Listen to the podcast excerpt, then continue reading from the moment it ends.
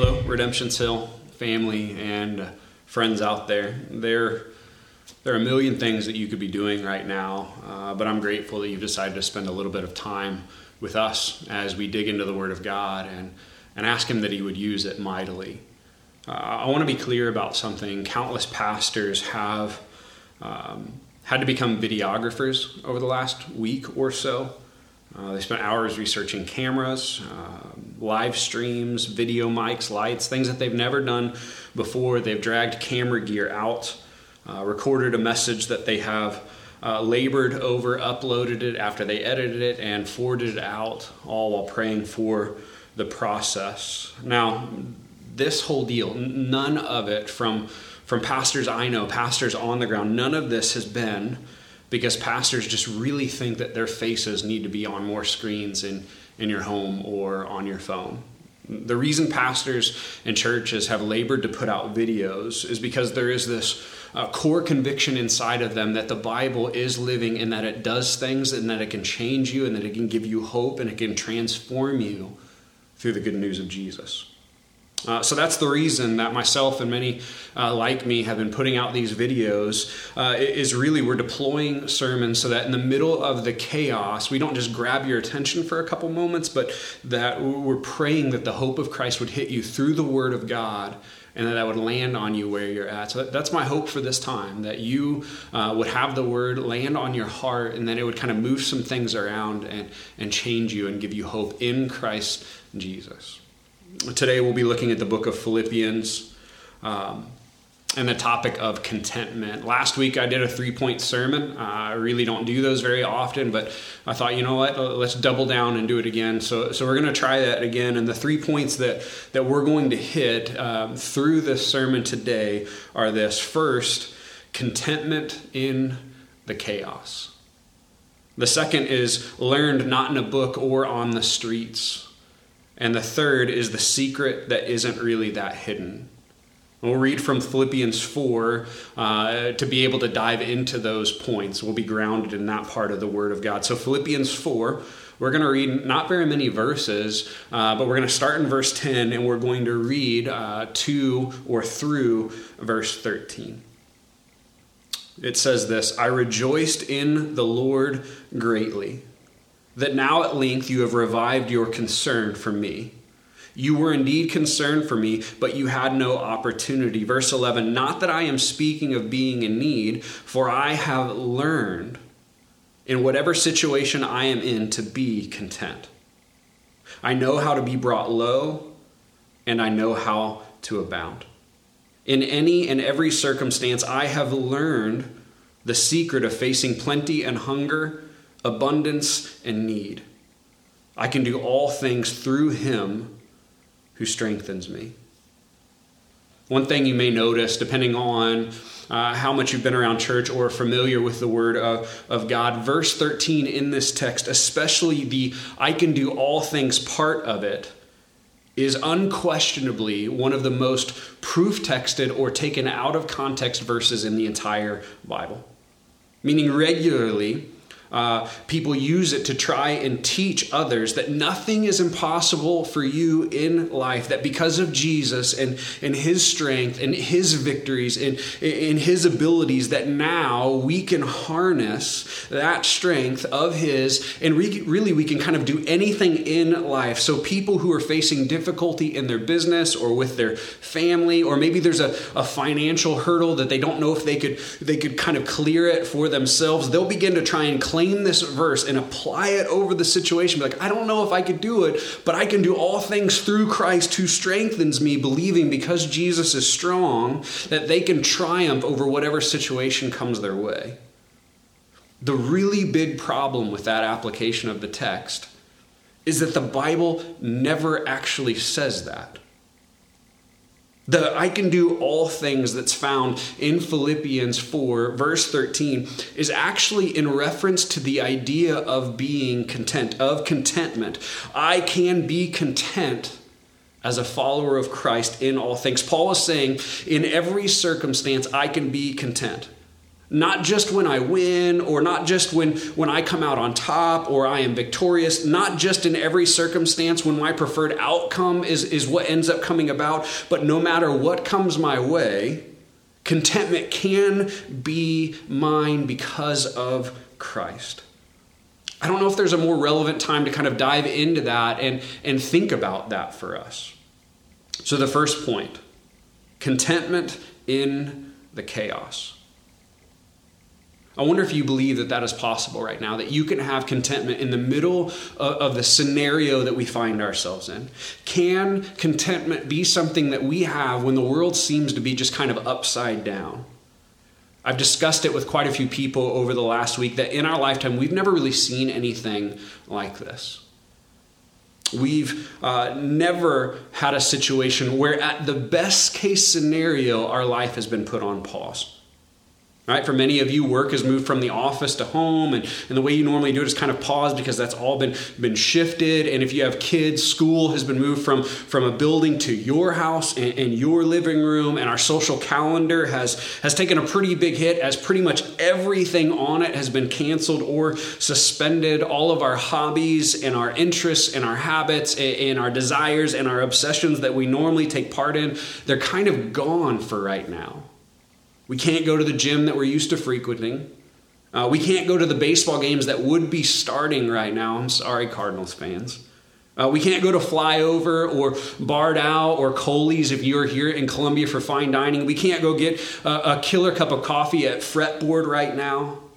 We are left with this gaping hole in the life that we carefully and meticulously crafted for ourselves. Right? We've worked so hard to make our life be kind of arranged in a certain way, and all of a sudden there's a hole in that because we can't live that life out the way that we wanted. That whole thing has been paused.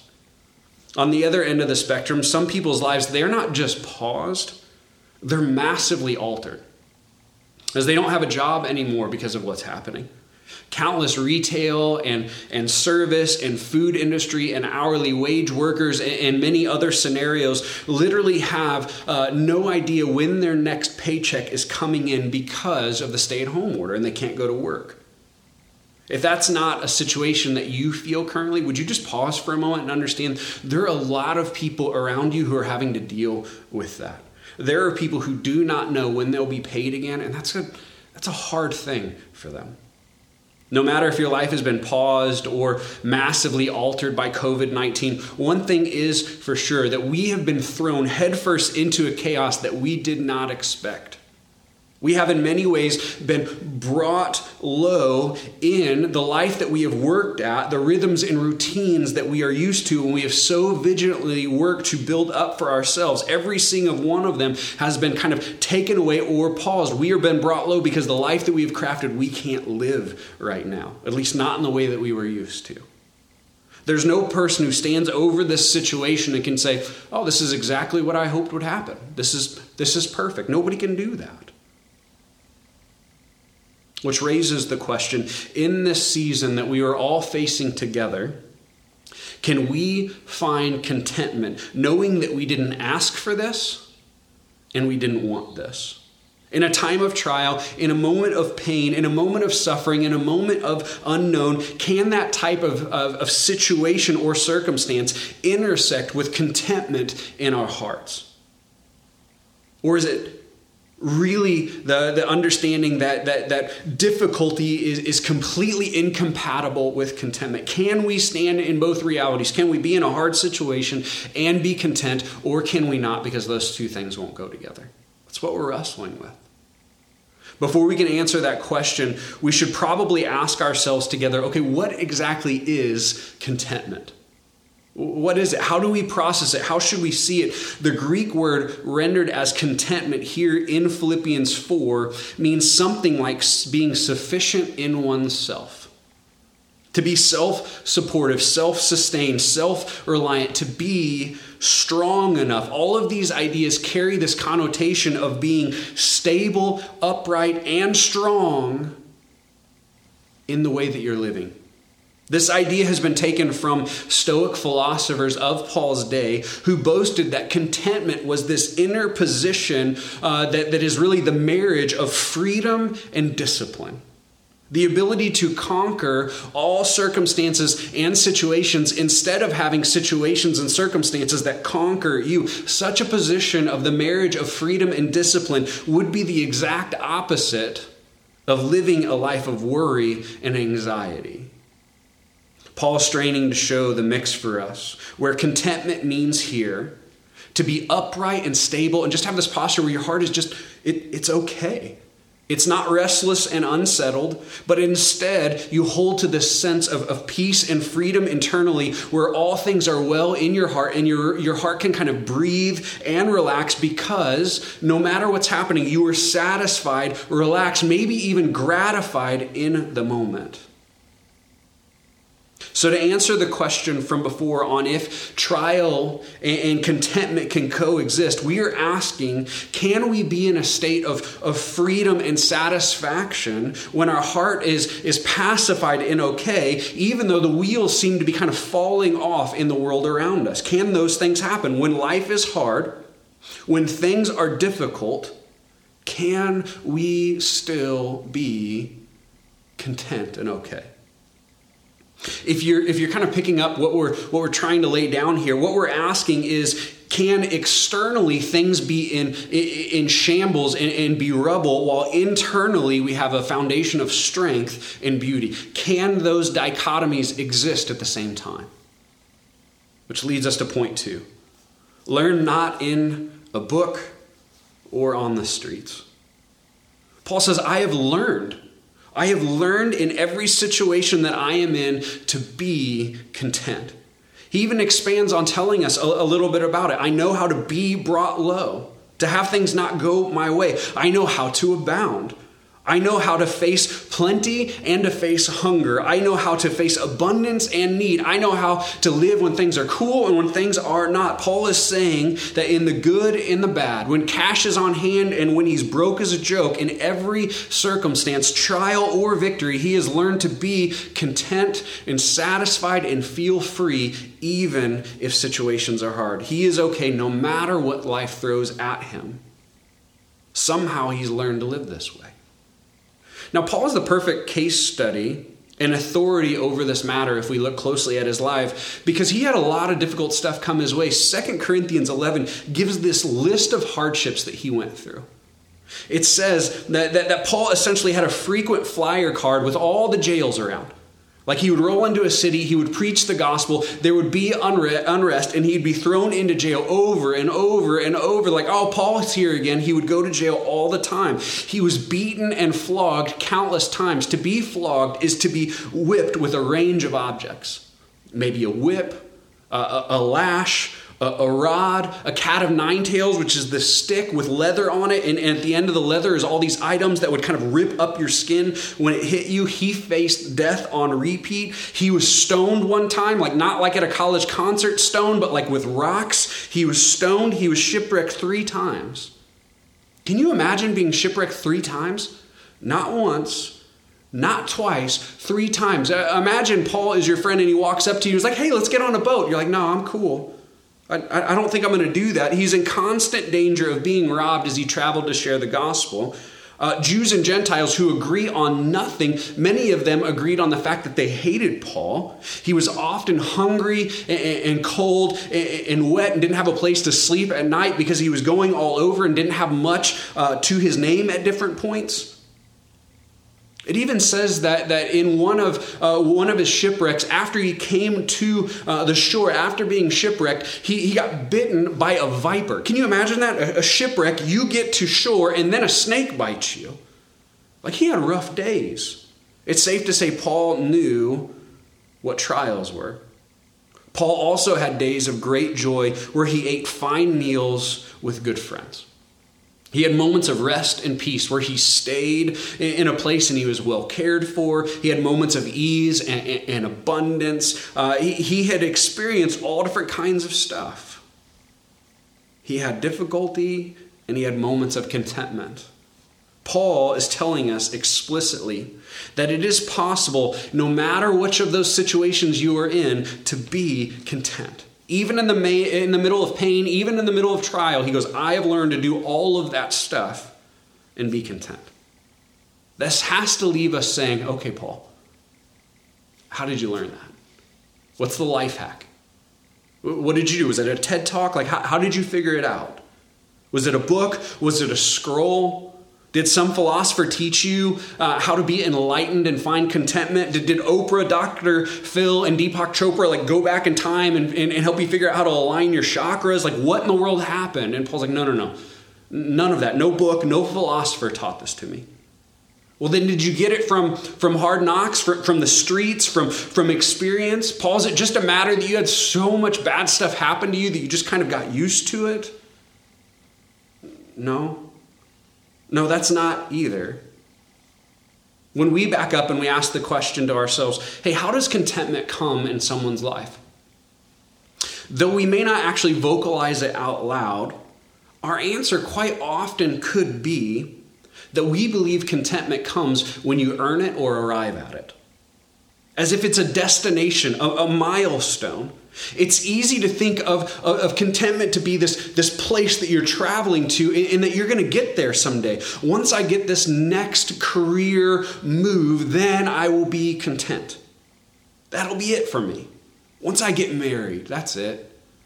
When I have kids, when I get those kids out of my house, once I have six months of, of bills and I start a 401k, once I have enough money to buy a new bike or a car or a house or a second house, or when I'm finally able to get whatever it is to you, we can generally think then at that point I'll be able to be content because I've arrived to this spot. But Paul wants us to know none of these things books, streets, or destinations none of those are what give us contentment. None of them are. Before we get to the secret to how Paul learned contentment in life, I do want to back up a little bit and ask us a question about our lives that's really going to require us to answer it uh, honestly and critically. If you'd allow me, let me, let me ask you this question Would you wrestle with it? Yes, we're aiming at asking, can we find contentment in hard times? Which is really just a way to get at asking the, the, the, more specific question to us that's relevant right now, the more pressing question can we find contentment in current times? Can we, in the middle of COVID 19, of stay at home orders, of unknown, can we, in the middle of all of that, find contentment? This is really similar to Paul's uh, understanding of can we find contentment even when we are when we are brought low, when things aren't really going our way.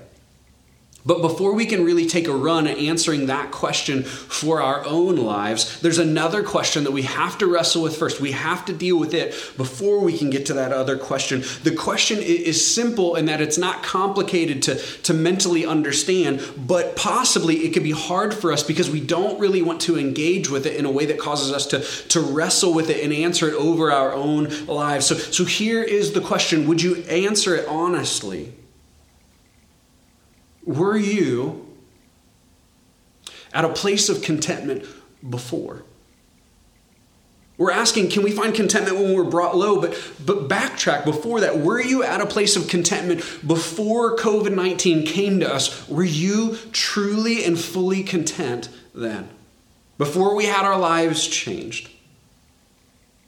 When our lives could really be carried out however we wanted, when there was no limitation to where we could go or how many people we could be around, when none, none of our, our hobbies or interests were, were affected, when the job that we have and our economy was not in question, in that spot, that place of, of relative ease and abundance compared to where we are at now, were you content, as Paul talked about in the text? Did you find yourself satisfied and at peace? Did you feel freedom and did you feel gratitude? Was there a sense that you could relax and be at peace in your life? Or were you restless? Always looking for the next thing, always grinding, always hustling, trying to get to the next spot. Were you anxious? Maybe not trying to get to the next thing, but worried about all the things. Were you unsettled where your heart and soul just could not find rest? Here's my sneaking suspicion more directly, let me say it this way here's what I think God is trying to say to us. Many of us, many of us, including my own self in certain ways, if we look at our lives before all of this closely can probably see that when things were going well and when we had plenty, that we weren't really all that content. Some of us were not content at all, and others weren't content in certain situations. But if we could look honestly at our lives, even before we were brought low, there were probably holes in our contentment, and here is the rub. How will we be content when we are brought low now? When we weren't even fully content when we abounded in life before? How, do you do that? You may hear that and think, wow, that's, that's really not very helpful. Like I thought you were going to kind of give us hope and, and, and, and uplifting words in these crazy times. And before you turn it off, I, I do plan to do that. Here's what I think God has planned for some of us through all of this. We hadn't learned contentment in life prior to all this coronavirus stuff, at least not fully. But now, in this place where life as we know it has kind of been taken away, in this place that we've been brought low, in this place of uncertainty, in this place of, of trial, I believe this is the exact place where God plans to teach us contentment. In the most unlikely way, when the world is in chaos, gripped by fear, I think right there is the exact spot where He plans to meet us and build us up in Him, to teach our hearts how to be satisfied in Him, to find freedom in Him, to find peace in Him, so that on the day that the clouds part and the storm clears past us, no matter how far away that might be, when or if abundance returns, that in that place we can have this brand new foundation built under us to where we've learned to be content content when we're brought low, and now we can actually be content when we abound. What if He will build us up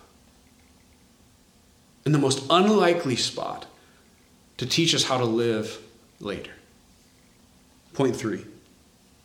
This is where we differentiate this from self help and we put the gospel in. The secret that isn't that hidden. The Stoic philosophers who said that contentment came from freedom and discipline, they relied on personal willpower and strength to gain contentment in life. They believed that a person could work really, really hard to discipline themselves to the point that we, they were just content or happy no matter what came their way. But I would argue that that idea of contentment wasn't even really contentment at all. It really looked a whole lot more like kind of shutting off your heart in the real world rather than learning how to be content in a healthy way, even when rough things come your way.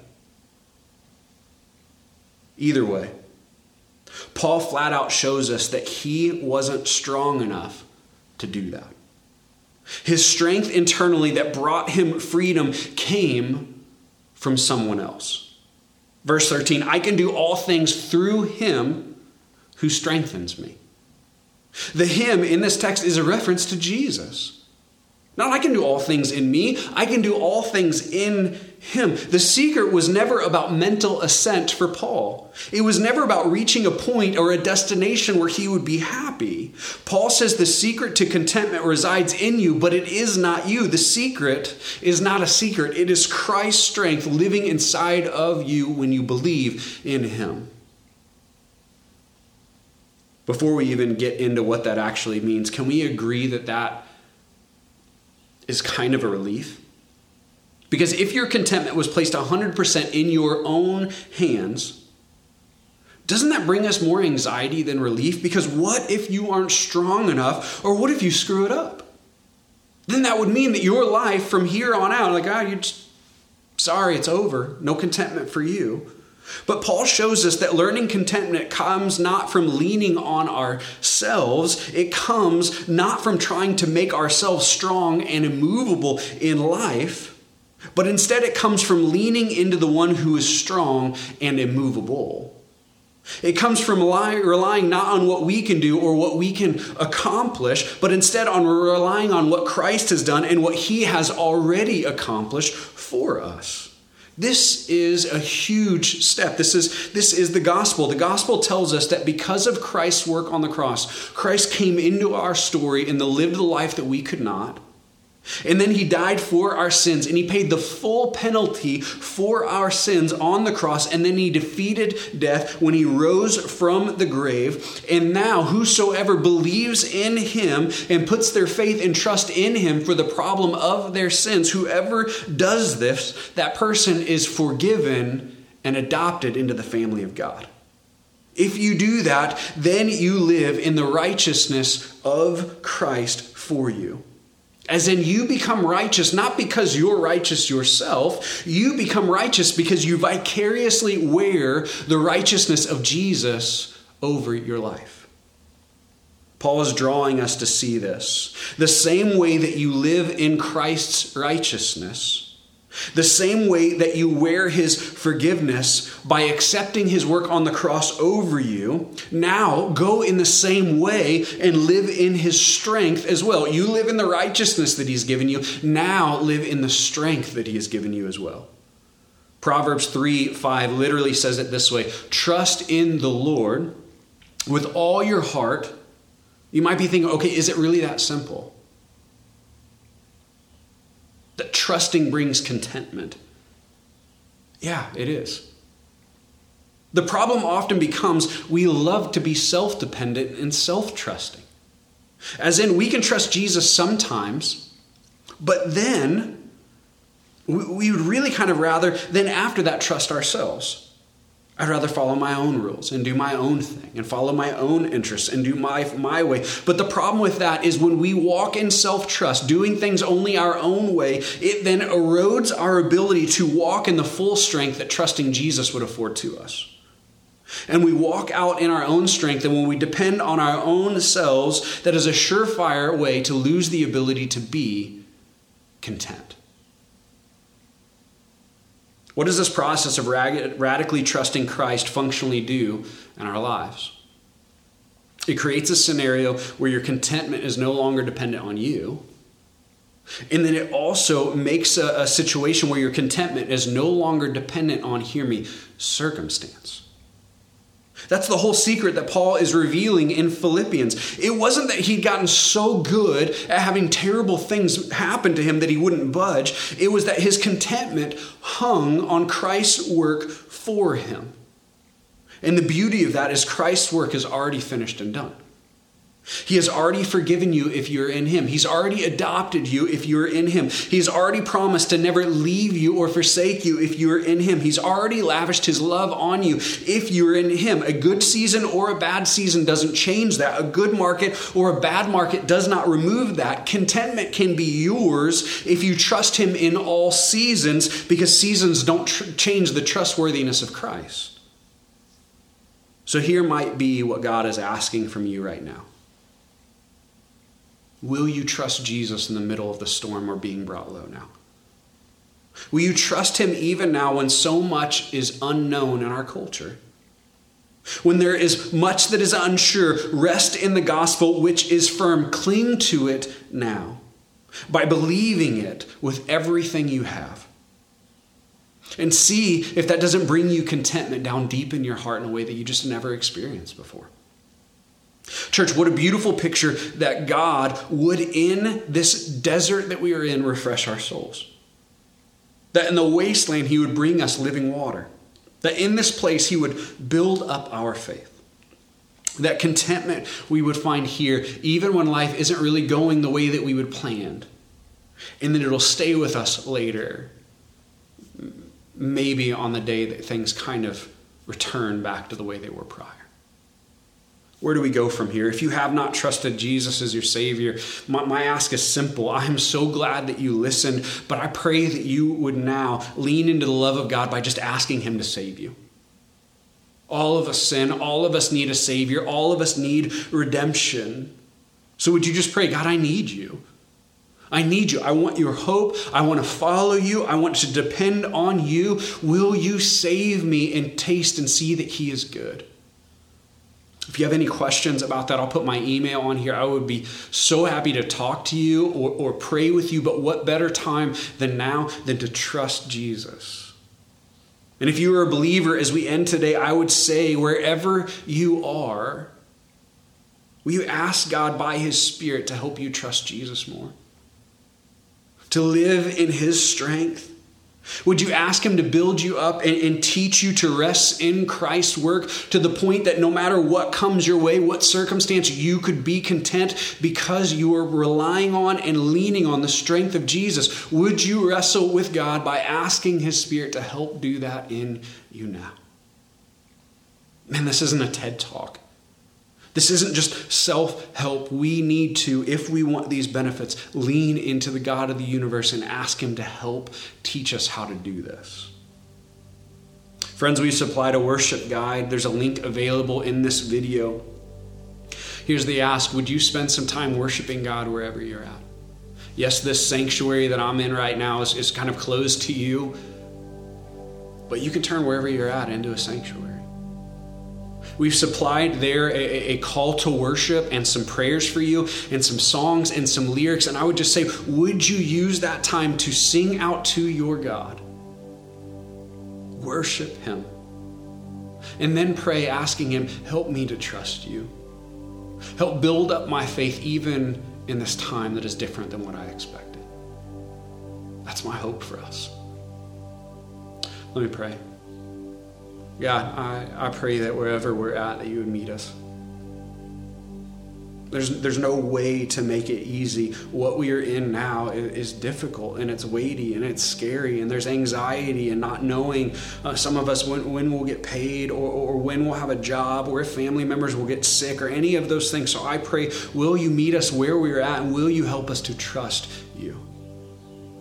We need you draw us to you. God, would you be great? Would we have the sense that you were greater than anything that comes at us? Will you build up our faith in you, God? We ask that in your name. Be glorified. Jesus, draw us near. We love you. We pray that you would be made much of. Amen. Church, until I see you again in person, I pray that you have a great week and that your trust and dependence on Christ grows. I'll see you soon.